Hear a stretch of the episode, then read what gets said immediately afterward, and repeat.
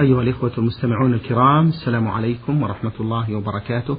وحياكم الله إلى لقاء طيب مبارك من برنامج نور على الدرب. ضيف اللقاء هو سماحة الشيخ عبد العزيز بن عبد الله بن باز المفتي العام للمملكة العربية السعودية ورئيس هيئة كبار العلماء. مع مطلع هذا اللقاء نرحب بسماحة الشيخ عبد العزيز فأهلا ومرحبا يا سماحة الشيخ. حياكم الله وبارك وفيكم. على بركة الله نبدأ هذا اللقاء بسؤال للسائل أبو هيثم من إحدى الدول العربية. يقول سماحة الشيخ والدي رجل طيب يؤدي الصلاة في أوقاتها وأنا أحد أولاده حيث تعلمت أصول الدين وقرأت عن العقيدة ورسخت العقيدة في قلبي والحمد لله ولكن والدي متعلق بالقبور يذهب إليها في الأسبوع ما يقارب من مرتين. وقد حدث خلاف بيني وبينه بأن هذا شرك أكبر وهذا أمر لا يجوز. فيقول لي فقال لي والدي بأن هؤلاء رجال صالحون لا بد من زيارتهم والدعاء عندهم. وأخيرا عندما علمت أنه لا فائدة من ذلك خرجت من بيت أبي وقاطعت والدي أكثر من خمس سنوات ولا أكلمه ولا أقوم بزيارته. ماذا أفعل يا سماحة الشيخ؟ جزاكم الله خيرا. بسم الله الرحمن الرحيم. الحمد لله وصلى الله وسلم على رسول الله وعلى آله وأصحابه ومن اهتدى بهداه. أما بعد الحمد لله الذي وفقك ويسر لك معرفة العقيدة الصحيحة السلفية. فاشكر الله على ذلك واسأله التوفيق والثبات. أما ما ذكرت عن والدك وعن مقاطعتك له فقد أخطأت في المقاطعة ولا ينبغي لك ولا يجوز لك مقاطعته. بل يجب عليك أن تنصح له وأن تصاحبه بالمعروف كما قال الله جل وعلا في كتابه الكريم أن اشكر لي ولوالديك إلي المصير وإن جاهداك على أن تشرك بي ما ليس ما ليس لك به فلا تطعهما وصاحبهما في الدنيا معروفا. واتبع سبيل من أناب إلي. هذا الرب جل وعلا يأمر الولد أن يصاحب والديه بالمعروف وهما يأمرانه بالشرك ويجاهدان على الشرك وأنت ما أمرك بالشرك إنما خالفك وعصاك في الذهاب إلى القبور. الواجب عليك الصبر والنصيحة والكلام الطيب مع والدك كما قال ربنا عز وجل وصاحبهما في الدنيا معروفا وهما كافران. فعليك الصبر وأن تنصح له بالكلام الطيب والأسلوب الحسن وتأتي له بالكتب المفيدة أو بعض المشايخ الطيبين حتى يسمع منهم ويساعدوك يسمع منكم من غيرك حتى يتأكد عنده صحة ما تقول له. تتصل ببعض الناس الطيبين من أهل العلم يحضر عندهم ويسمع منهم أو يحضر عندهم ويسمعونه وينصحونه حتى يكون التعاون منك ومنهم في هدايته. ثم التفصيل إذا زار القبور للدعاء عندها فقط هذا مو شرك هذا بدعة. إذا كان الدعاء عندها أو الصلاة عندها هذه بدعة يعلم من هذا ما يجوز. وإنما الشرك إذا دعاها. قال يا فلان انصرني أو اشفع لي أو أغثني أو أنا في جوارك. هذا الشرك. أما كون يصلي عندها أو يقرأ عندها هذا بدعة من وسائل الشرك. فالواجب نصيحته في الأمرين في البدعة وفي الشرك. الذي يدعوها يستغيث بأهل القبور ينذر لهم يذبح لهم هذا الشرك الأكبر. أما لو صلى عندهم يحسب أن هذا مستحب أو يحسب أن الصلاة عندهم فيها فائدة أو يقرأ عندهم يحسب أن هذا طيب هذا بدعة يعلم من هذا لا يجوز.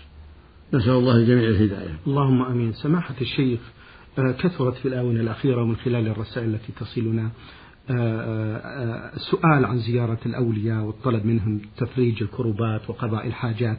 العلماء مطالبون بنشر العلم الشرعي. ما واجب العلماء وطلبة العلم في هذا البيان في العقيدة الإسلامية يا شيخ؟ الواجب على أهل العلم في كل مكان أن يبينوا للناس ما شرع الله لهم وما حرم عليهم. كما قال الله جل وعلا وإذا أخذ الله ميثاق الذين أوتوا كتاب لا تبينون للناس ولا تكتمونه. أخذ الله على الكتاب وهو علينا أيضا. إنما أخبرنا لنحذر ونقوم بالواجب. قال سبحانه إن الذين يكتمون ما أنزلنا من البينات والهدى من بعد ما بيناه للناس في الكتاب أولئك يلعنهم الله ويلعنهم اللاعنون. ثم قال سبحانه إلا الذين تابوا وأصلحوا وبينوا فأولئك أتوب عليهم وأنا التوب الرحيم فأخبر سبحانه أنه لا يتوب إلا على من بين. تاب وأصلح وبين. فالواجب على جميع العلم في كل مكان أن يبينوا للناس دينهم وأن يحذروهم من الشرك والبدع والمعاصي في الدروس في المحاضرات في النصائح في المساجد في الاجتماعات إلى غير هذا. في أي مكان يناسب في المسجد في الاجتماع في مناسبة زواج أو وليمة أو أو غير ذلك عندما يتيسر له البيان يبين في أي مكان يتحرى الأماكن اللي فيها الاجتماع حتى يبين للناس الحق بالأدلة. قال الله قال الرسول قال الله كذا قال الرسول كذا ولا بأس ينقل لهم كلام أهل العلم المعروفين حتى يكون ذلك أقرب إلى النجاح. فدعاء الأموات والاستغاثة بالأموات هذا من الشرك الأكبر أو بالأصنام أو بالملائكة أو بالجن هذا الشرك الأكبر.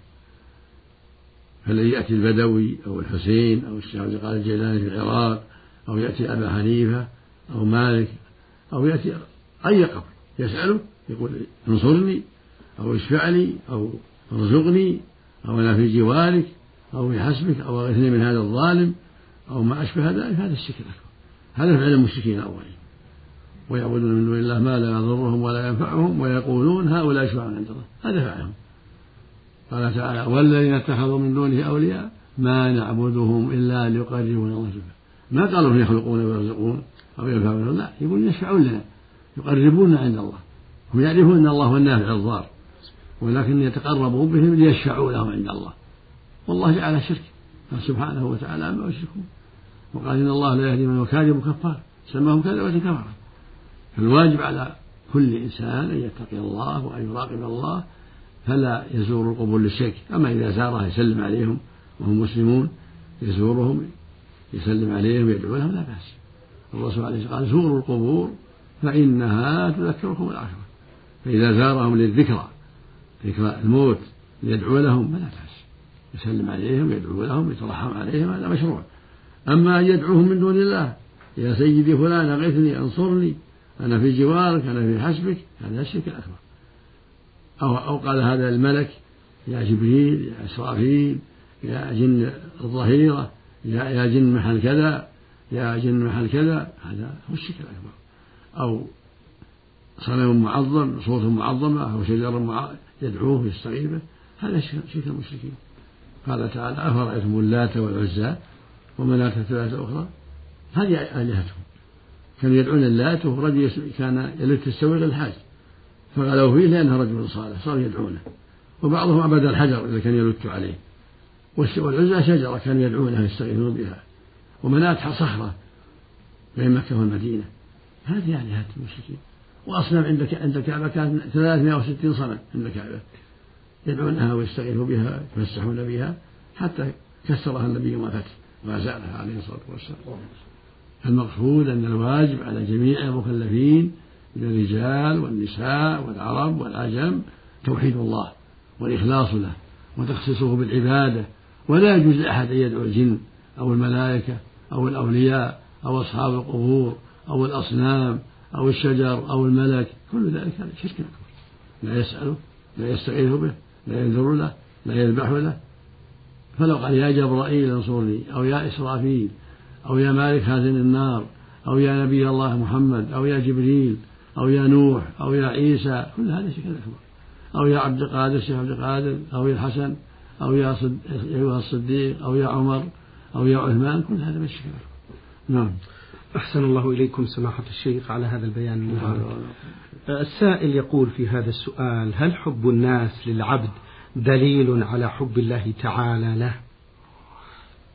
هذا يختلف. إذا أحبه المؤمنون هذا علامة خير أما إذا أحبه الناس الفساق أو الكفار لأن يعطيهم فلوس أو يعطيهم كذا أو كذا هو دليل على خير. أما إذا أحبه لله لعبادته وطاعته لله وهم أهل البصيرة أهل التوحيد أهل الإخلاص يعرفون هذا حبهم يرجى فيه الخير. نعم.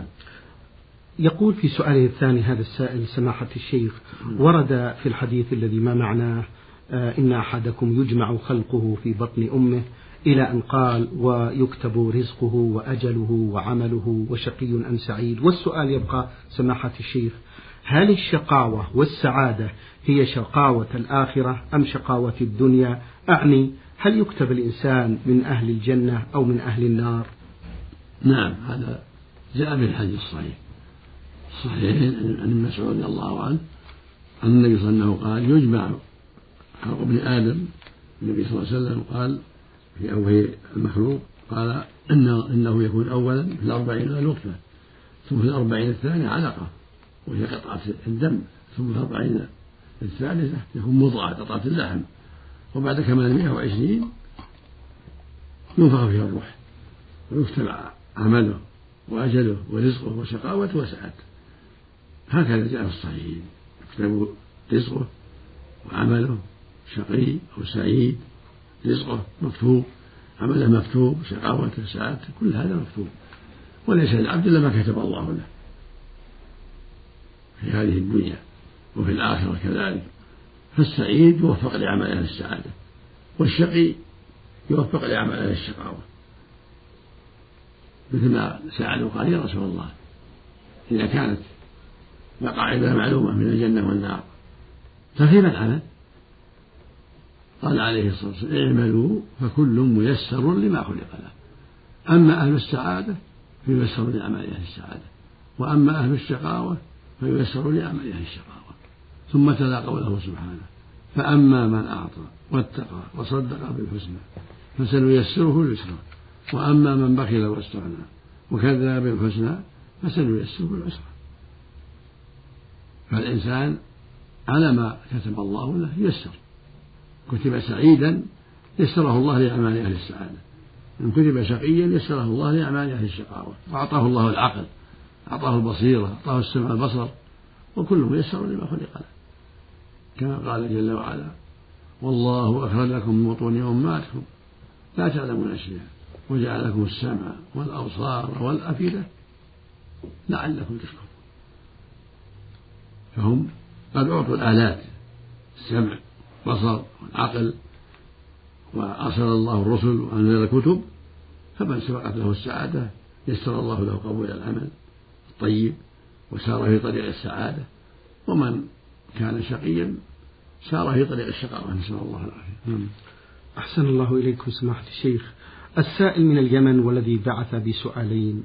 أحمد آه، محمد يقول من مدينة ثمار يقول في السؤال الأول سماحة الشيخ هل صحيح أن أموال الوقف إذا كانت من الوالد لا تكون إلا للرجال دون النساء. نعم. يقول هذا السائل هل صحيح أن أموال الوقف إذا كانت من الوالد لا تكون إلا للرجال دون النساء؟ هذا ليس بصحيح. الوقف غيره لا يجوز له الجور فيه. إذا وقف يكون على الذكور والإناث. ما يجوز يخص الذكور ولا الإناث. يقول هذا الوقف على المحتاج من أولاد ذكورهم وإناثهم ما تناسلوا. الأقرب فالأقرب. ولا ينبغي يوقف عليهم بأعيانهم لا المحتاج. الفقراء منهم كما فعل الزبير بن العوام الصحابي الجليل وابن عمر. يقف على المحتاج من ذريتي. ما تناسلوا. فإن غناهم الله تصرف. قالت الأوقاف في وجوه البر وأعمال الخير. في الفقراء في تعمير المساجد في الجهاد في سبيل الله. أما يقول هذا مال الوقف على مالي وبس لا ما ينبغي هذا لأن الله أعطاهم إياه ورث لا يحرمهم إياه بالوقفية. أعطاهم الله ورث إذا مات ورثوه وانتفعوا به. لكن إذا أراد يريد البر والخير يقول وقف على المحتاج خاصة فقير منهم. ومن غناه الله ما الشيء إذا غناهم الله تصرف لعل في تعمير المساجد في الفقراء والمساكين في تعليم القرآن وتحفيظ القرآن في طلبة العلم الفقراء الجهاد في سبيل الله وهكذا. لا يوقف على الورثة سواء كانوا أغنياء ولا فقراء. معنى هذا حرمانهم مما أعطاهم الله من الرزق ولكن يقول وقف على المحتاج من ذريتي المحتاج من أقاربي. صلة الرحم من أقاربهم ورثة ما يبأس سماحة الشيخ هل هناك شروط للوقف؟ نعم. هل هناك شروط للوقف؟ شرطه يكون في بر على بر على بر مو على معصية ولا شر ولا شر. على بر على أقاربه على المحتاج من ذريته على الفقراء والمساكين تعمير المساجد في الجهاد في سبيل الله في شراء الكتب النافعة توزع على الفقراء؟ نعم. طيب. أحسن الله إليكم. في سؤاله الثاني يقول سماحة الشيخ أشعر بالإحباط في بعض الأحيان وأكره الحياة. وأتمنى الموت مع العلم بأنني أداوم على الصلاة وأذكر الله كثيرا وأقرأ القرآن. هل علي إثم عندما أتمنى الموت وبماذا توجهونني سماحة الشيخ؟ الرسول صلى الله عليه وسلم نهى عن تمني الموت. فقال صلى الله عليه وسلم لا يتمنى أن أحد الموت لضر نزل به لضر فإن كان لابد فليقل اللهم أحيني إذا كانت الحياة خيرا لي وتوفني إذا كانت الوفاة خيرا لي. وفي الحديث الآخر يقول صلى الله عليه وسلم اللهم بعلمك غريب وقدرتك على أحيني ما علمت الحياة خيرا لي وتوفني إذا كانت الوفاة خيرا لي أما يقول اللهم أتني ليتني أموت. لا لا يجوز هذا ولكن يقول اللهم أحيني إذا كانت الحياة خيرا لي وتوفني إذا كانت الوفاة خيرا لي إذا أحبيت بهذا لا حرج. يسأل ربه التوفيق والهداية ويسأل ربه أن الله يشرح صدره للحق وأن الله يغني فقره وأن الله يزيل ما حصل له به الكآبة. إن كان من ذرية يقول اللهم اهدهم اللهم أصلحهم. إن كان من دين عليه يقول اللهم اقض ديني اللهم يسر أمري. إن كان من جار سيء يقول اللهم اهدي هذا الجار. أو ابعده عني أو ابعدني عنه. يسأل ربه العافية مما كدر حياته. أحسن الله إليكم. من الرياض إبراهيم أبو حامد بعث بمجموعة من الأسئلة. في السؤال الأول يقول سماحة الشيخ هل في مال المتوفى زكاة؟ نعم على الورثة. إذا مات على الورثة يزكوا إذا كان عنده نقود يزكي الورثة. كل واحد يزكي حقه إذا بلغ النصاب. إذا مات وعنده مئة ألف ريال وعنده ولدين كل واحد يزكي خمسين. يبتدي الحول من موت ولده من موت أبيه. إذا تمت السنة بعد الموت لزم كل واحد زكاة الخمسين. وإذا كانوا عشرة كل واحد يزكي عشرة آلاف من المئة آلاف حصته. وهكذا. يعني عليهم يزكون حصصهم. كل واحد يزكي حصته. إذا حال عليها الحول من النقود وإذا مات عن إبل أو غنم أو بقر زكوها أيضا. إذا كانت ترعى سائمة يزكونها زكاة السائمة. كل واحد يزكي نصيبه وإذا كانت ترعى الجميع يكون زكاة الجميع. عليهم حوادث الجميع زكاة على الجميع. إذا كانت مختلطة. أحسن الله إليكم. يقول ما هي الأعضاء السبعة التي أمر الإنسان بالسجود عليها؟ فسرها النبي صلى الله عليه وسلم. قال أمرت على سبعة أعظم الجبهة وأشار إلى أنفه واليدين والركبتين وأطراف القدم. هذه السبعة. جبهته وأنفه هذه واحد. كفيه هذه ثلاثة. ركبتيه هذه خمسة. قدميه هذه سبعة. نعم. سماحة الشيخ المصلي إذا لم يسجد على هذه الأعضاء السبعة هل في ذلك حرج؟ ما تصح صلاته. إذا نقص واحد ما صحت صلاته. إذا تعمد ما صحت صلاته. أما إذا نسي بأن سهى ولم يسجد على بعض الأعضاء ثم تذكر الحال يسجد يكمل سجوده وإن كان ما ما ما ما, ما تذكر إلا بعدما قام الركعة الثانية تبطل الركعة التي تركه منها. ويقول تقوم الأخرى مقامها. يأتي بركعة بدالها قبل أن يسلم إذا كان ساهي. هكذا لو سجد على يد دون يد أو رجل دون رجل. نعم. أحسن الله إليكم. هل يجوز للمرأة المسلمة أن تصلي في الحلي بمعنى الذهب الذي يحمل صورا لذوات الأرواح؟ ما يجوز لها لبس حتى لو صلت. ليس لها لبس هذه الصور. يجب عليها أن تعمل ما يزيلها يزيل الرأس. أما بحك ولا ولا ولا بشيء من يجعل عليه من جهة الصوار يعرفونه يعني موت تزيل رأس الرأس. أو ما أشبه ذلك المقصود لا بد من إزالة الرأس أو الصورة كلها. ولا يجوز لها أن تلبس ما فيه الصور لا من الملابس ولا من الحلي. ولكن الصلاة صحيحة لو صلت فيها صح الصلاة مع الإثم. الصلاة صحيحة مع الإثم. سماحة الشيخ إذا كانت بعض هذه الصور تحمل شكل صليب؟ كذلك ما يجوز لبس الصليب. الرسول كان إذا وجد صليبا نقره وأزاله لأنه شبه بالنصارى. فليس له يصلي في الصليب ولا في غير الصليب من الصور. والصلاة صحيحة لكن تأثم. تأثم الرجل وتأثم المرأة. إذا صلوا في ثياب فيها الصليب أو خمار أو عمامة فيها الصليب نعم. أحسن الله إليكم. ننتقل إلى رسالة الأخت في الله أم سراقة بعثت بمجموعة من الأسئلة وكتبت الحقيقة هذه الرسالة بأسلوبها الخاص بشكل منظم وأسئلة مختصرة. في سؤالها الأول تقول سماحة الشيخ نسمع في كثير من الأحيان هذه الألفاظ هل يجوز أن يقولها المسلم وهي بحق السماء ترعاك عين السماء؟ نعم يا شيخ. هذه كلمات ما تصلح بحق السماء وترعاك عين السماء ما يصلح. يعني يرعاك الله. يصرح يرعاك الله رعاك الله وفقك الله. أو يقول بالله أو بصفات الله ما هو بحق السماء. أسأل الله بصفاته العليا أسأل الله بعلمه وما أشبه ذلك. أسألك بالله أن تفعل كذا. نعم. آه، العبارة الثانية فال الله ولا فالك فال الله ولا فالك ودفن في مثواه الأخير. فال الله ولا فالك هذه كلمة عامية. نعم. أحسن. كلا هذه كلمة عامية يعني يعني قل الخير تكلم بخير لا تتكلم بالشيء مو مثواه الأخير بالنسبة إلى الدنيا يعني. آخر ما آخر ما له في الدنيا القبر.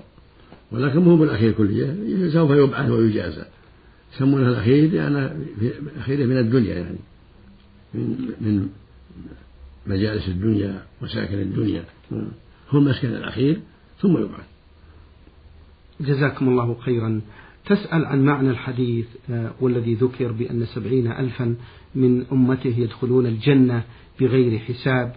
وذكر من صفاتهم بأنهم لا يكتوون ولا يسترقون ولا يتطيرون وعلى ربهم يتوكلون. تقول السائلة أنا لم أخل بشرط ولا أزكي نفسي ولكن أحيانا عند مرضي قد يتطوع آه، أحد من إخوتي أو والدتي بالقراءة علي مع العلم بأنني لم أطلب منهم ذلك فهل في ذلك بأس؟ السبع الألف هم الذين استقاموا على دين الله. وحافظوا على ما أوجب الله وعلى ترك محارم الله أهل التقوى والإيمان. ومن صفاتهم لا يسترقون ولا يكتوون ولا يتطيرون. ولكن مع هذا هم أهل استقامة قد استقاموا على طاعة الله ورسوله وتركوا ما نهى الله عنه ورسوله فهم متقون وعلاوة على هذا لا يسترقون والاسترقاء طلب الرقية يا فلان اقرأ علي. وهذا جائز إذا دعت الحاجة إليه. لكن تركه أفضل وإذا دعت الحاجة إليه فلا بأس. النبي صلى الله عليه وسلم أمر عائشة أن تسترقي لما أصابتها العين وأمر أم أولاد جعفر بن أبي طالب أن تسترقي لأولاد جعفر. فلا بأس إذا دعت الحاجة إليه. ولا يخرجه ذلك عن كونه من السبعين. السبعين هم المتقون المستقيمون على طاعة الله ورسوله ولو استرقوا وهم معناه أنهم ليسوا منهم لكن هذا من عملهم. مثل من من عمل السبعين يصلون الضحى يتهجدون من الليل ولكن لو ما صلى الضحى ما عليه شيء هو مؤمن متقي ولو ما صلى الضحى لأنها نافلة الضحى. ولو ما تهجد بالليل نافلة. لكن هذا من أعمالهم العظيمة يعني من زيادة الخير من زيادة الخير والسبق إلى الخير. وهكذا شيء. المؤمن قد يكفي يحتاج النبي صلى الله عليه وسلم قال وما أحب أن أكتوي. وقال علي مع هذا الشفاء في ثلاث شرطة محجن وكية نار وشربة عسل. فجعل كية النار من أسباب الشفاء. فإذا كوى للحاجة فلا بأس. قد كوى بعض الصحابة وكواه صلى الله عليه وسلم بعض الصحابة فلا بأس بالكي إذا دعت إليه الحاجة. ولا بأس بالاسترقاء إذا دعت إليه الحاجة. أما التطير لا التطير شرك ما يجوز. التطير بالمرئي أو بالمسموعات إذا رده عن حاجته هذا يكون شرك ما يجوز. مثل إنسان خرج يسافر فصادف إنسان ما هو بيحبه أو صادفه كلب أو حمار فتشعب وقال ما مسافر. هذا هذا تطير ما يجوز. أو إنسان خرج بيزور واحد من إخوانه فوافقه كلب أو حمار في الطريق أو إنسان ما ما يحبه فتشعب ورجع. هذا هذا الطيرة ما يجوز. نعم. أحسن الله إليكم سماحة الشيخ. تقول السائلة من ضمن أسئلتها أم سراقة عندما أنصح بعض الأخوات هدى هدانا الله وإياهن يكون ردها لكم دينكم ولي دين هل قولها هذا جائز؟ وبماذا ننصحهن مأجورين؟ هذا لا يجوز. هذا نوع استكبار عن قبول النصيحة. يعني ما عليكم مني هذا معنى الكلام. هذا غلط. وهذا قالها النبي للكفار لكم دينكم ولي دين هذا يقال للكفار. هم المسلم المسلم والمسلم دينهم واحد. توحيد الله وطاعة الله. فلا يقال لكم دينكم ولي دين إلا للكفرة كما قالها النبي لهم. لقريش عباد الأوثان لكم دينكم ولي دين. مثل ما بين في أول السورة. قل يا أيها الكافرون لا أعبد ما تعبدون. هم يعبدون الأصنام والنبي يعبد الله. فلا يقول مسلم لأخيه لك ديني لك دينك ولديني ديننا واحد. هذا غلط. ولكن إذا أنصحني يقول جزاك الله خير الله يوفقني الله يعيني جزاك الله خير أدعو الله لأن الله يهديني. إذا قال يا أخي حافظ الصلاة في الجماعة. يا أخي بر والديك يا أخي احذر الغيبة والنميمة. يقول جزاك الله خير. الله يعيني ادعو الله لي. ما يقول لك ديني ولديني هذا غلط. هذا تكبر. نسأل الله العافية. نعم. جزاكم الله خيرا. نختم هذا اللقاء بسؤال هذه السائلة. تقول سماحة الشيخ إنني في بعض الأحيان توسوس نفسي بأمور تخص العقيدة فأجاهد الشيطان. فتحدثني نفسي بأن هذه الأمور نابعة من نفسي وليست من الشيطان وإنني وإنني آثمة وسينالني عذاب الله. والسؤال هل أنا آثمة؟ وهل هذا ابتلاء من الله؟ وإن صبرت وجاهدت هل ينالني الأجر؟ كل ما يقع بالوساوس كلها من الشيطان. من شر الوسواس الخناس ويقول جل وعلا وإما ينزغنك من الشيطان فاستعين بالله. الشيطان هو اللي ينزغ في الدعوة إلى الباطل. فيقول للرجل أو المرأة أنت من تبع على دين أنت مرائي أنت كذا أنت كذا. أو يقول له أين الله؟ الله كذا الله كذا. الجنة ما هي حقيقة النار ما هي حقيقة تأتي له في مشاكل. والرسول صلى الله عليه وسلم لما قال له الصحابة هذا قال يا رسول الله إن أحدنا يجد في نفسه لأن يخر من السماء أحب إليه من أن ينطق بما يقع في نفسه أو كما قالوا قال عليه الصلاة والسلام تلك الوسوسة. وقال الحمد لله يرد كيده الوسوسة. إذا وجد أحدكم ذلك فليقول آمنت بالله ورسوله. آمنت بالله ورسوله. وليستعذ بالله ولا ينتهي.